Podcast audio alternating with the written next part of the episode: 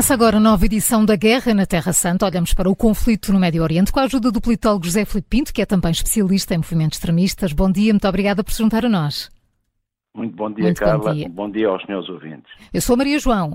A voz é ah, parecida, então mas é Maria João. Desculpa, não tem mal, José Estou habituado a falar com a Carla, mas muito bom dia, Maria muito João. Bom dia, muito José bom dia aos senhores ouvintes.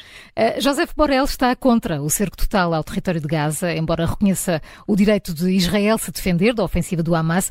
Considerou que algumas das decisões das forças israelitas são contrárias à lei internacional. José Filipe Pinto, esta, está à espera que, que os israelitas ouçam estas palavras e, e cumpram e cumpram esta lei?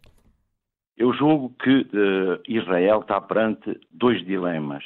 E estes dois dilemas decorrem precisamente dessa questão, Maria João.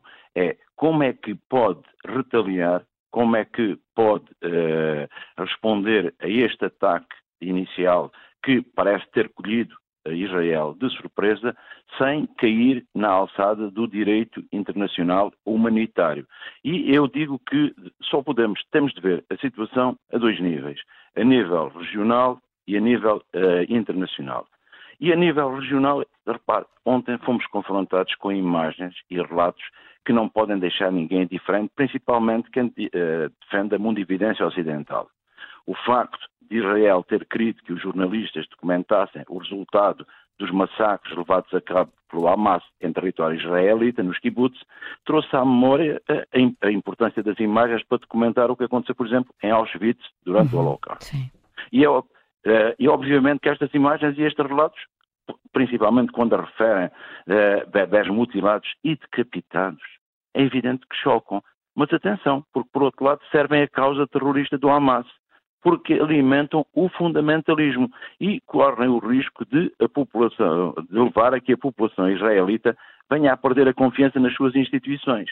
E como tal, a insegurança vai crescer, até porque nós sabemos que o, que o Hamas, apesar de não conhecermos efetivamente qual é o seu poderio bélico, continua a enviar rockets, eh, ainda ontem eh, enviou sobre Tel Aviv, e o Hezbollah também continua ativo. E eu volto a chamar a atenção que para além do Hamas, há mais dois grupos terroristas ativos naquela zona, que é o Hezbollah, que está a partir do Líbano, mas também há a Jihad Islâmica, que está na Palestina. E quando nós dizemos que a faixa de Gaza, temos de perceber que o Hamas tem eh, combatentes e simpatizantes que estão espalhados pelos países vizinhos. José Pinto? Eh, sim, sim. Ah. Uh, portanto, face a este cenário, e porque não podemos esquecer que existem reféns, eu penso que o primeiro dilema que se, que, com, que, com, o qual Israel se vê confrontado pode ser uh, colocado nestes termos. Como é que Israel pode aniquilar os terroristas que têm a seu poder esses reféns? E atenção, porque provavelmente esses reféns estarão dispersos por vários lugares para serem usados como escudos humanos, e simultaneamente esses terroristas dispõem de pontos de apoio que estão disseminados, estão misturados com instalações de saúde, com instalações de ensino. E eu acho que não vai ser fácil encontrar uma estratégia. Porquê? A, chegada, a incorporação de parte dos 360 mil reservistas nas hostes militares que uh, indicia que estará pronta uma, uma, ou, ou, prevista uma incursão por terra em Gaza, aquilo que um dos ministros israelitas já chamou ofensiva total.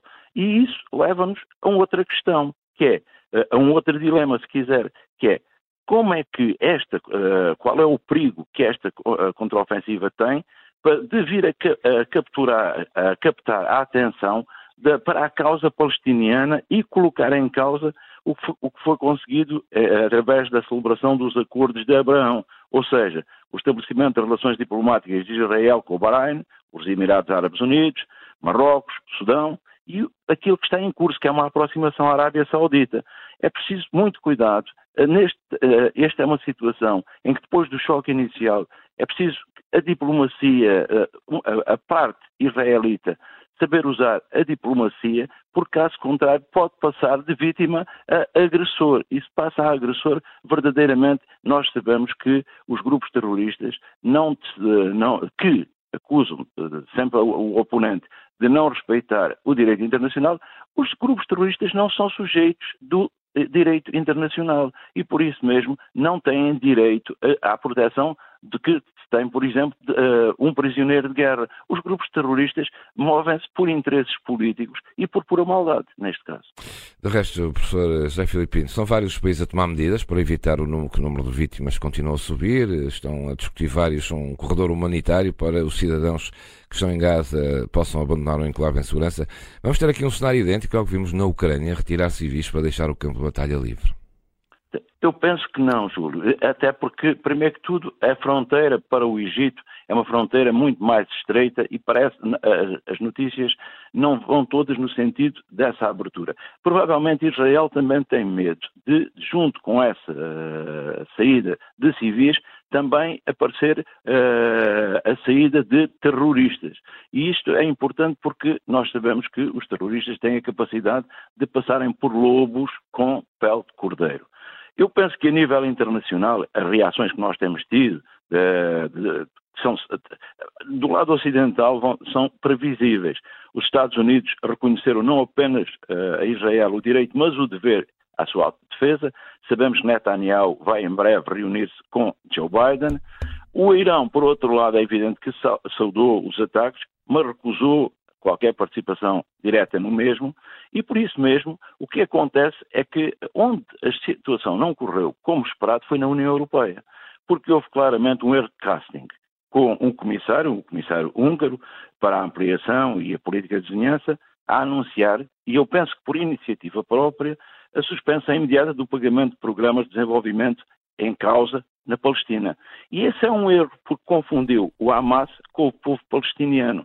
Quanto ao resto, considerar logo as Nações Unidas que, cuidado, que estamos, uh, o cerco é ilegal, uh, pode confronta, confronta, uma situação que cai na alçada de, dos crimes de guerra, isso nós percebemos, porque percebemos que o terrorismo uh, não é um crime de guerra autónomo. O, o terrorismo tem de ser, como não há uma definição universal de terrorismo, o terrorismo tem de ser julgado no âmbito dos uhum. crimes já existentes, da tipologia já existente. Geralmente, ou como um crime de guerra, ou como um crime contra a humanidade, ou ainda como um crime de genocídio. Neste caso, penso que será um crime contra a humanidade. E depois temos outro problema, é que não podemos esquecer que o conflito na Ucrânia não Vamos terminou. falar já a seguir sobre isto, sim, sim. E essa questão é fundamental, uhum. porque temos de perceber, as palavras também de Zelensky, temos de perceber que a União Europeia uh, está com esta, eu não lhe chamo indecisão, é uma situação que mostra que aponta o mesmo que já vinha sendo nítido em relação à Ucrânia, é que começa a haver alguma divisão. E quando eu escrevi os Estados Desunidos da Europa, a hora do futuro, era uma, como que um apelo à uhum. União. E a, a União Europeia, que se uniu num primeiro momento contra a pandemia, que se uniu num segundo momento contra a invasão russa da Ucrânia, neste momento começa a, ter cada vez mais vozes dissonantes de, dos partidos que, em que dominam uh, governos que de, podemos considerar como populistas, mas culturais ou identitários. Uh, governos que, em termos reais, a liderança diz aquilo que acha que a sua população quer ouvir em determinado momento. E esta questão é fundamental, até porque temos de perceber que uh, a Rússia tem uma ligação também, uh, simultaneamente, ao Hamas, mas também tem uma ligação a Israel. Uhum. José Filipe Pinto, deixe ficar connosco. A Guerra na Terra Santa tem novo episódio amanhã, por volta de um quarto para as dez, já a seguir o Gabinete de Guerra.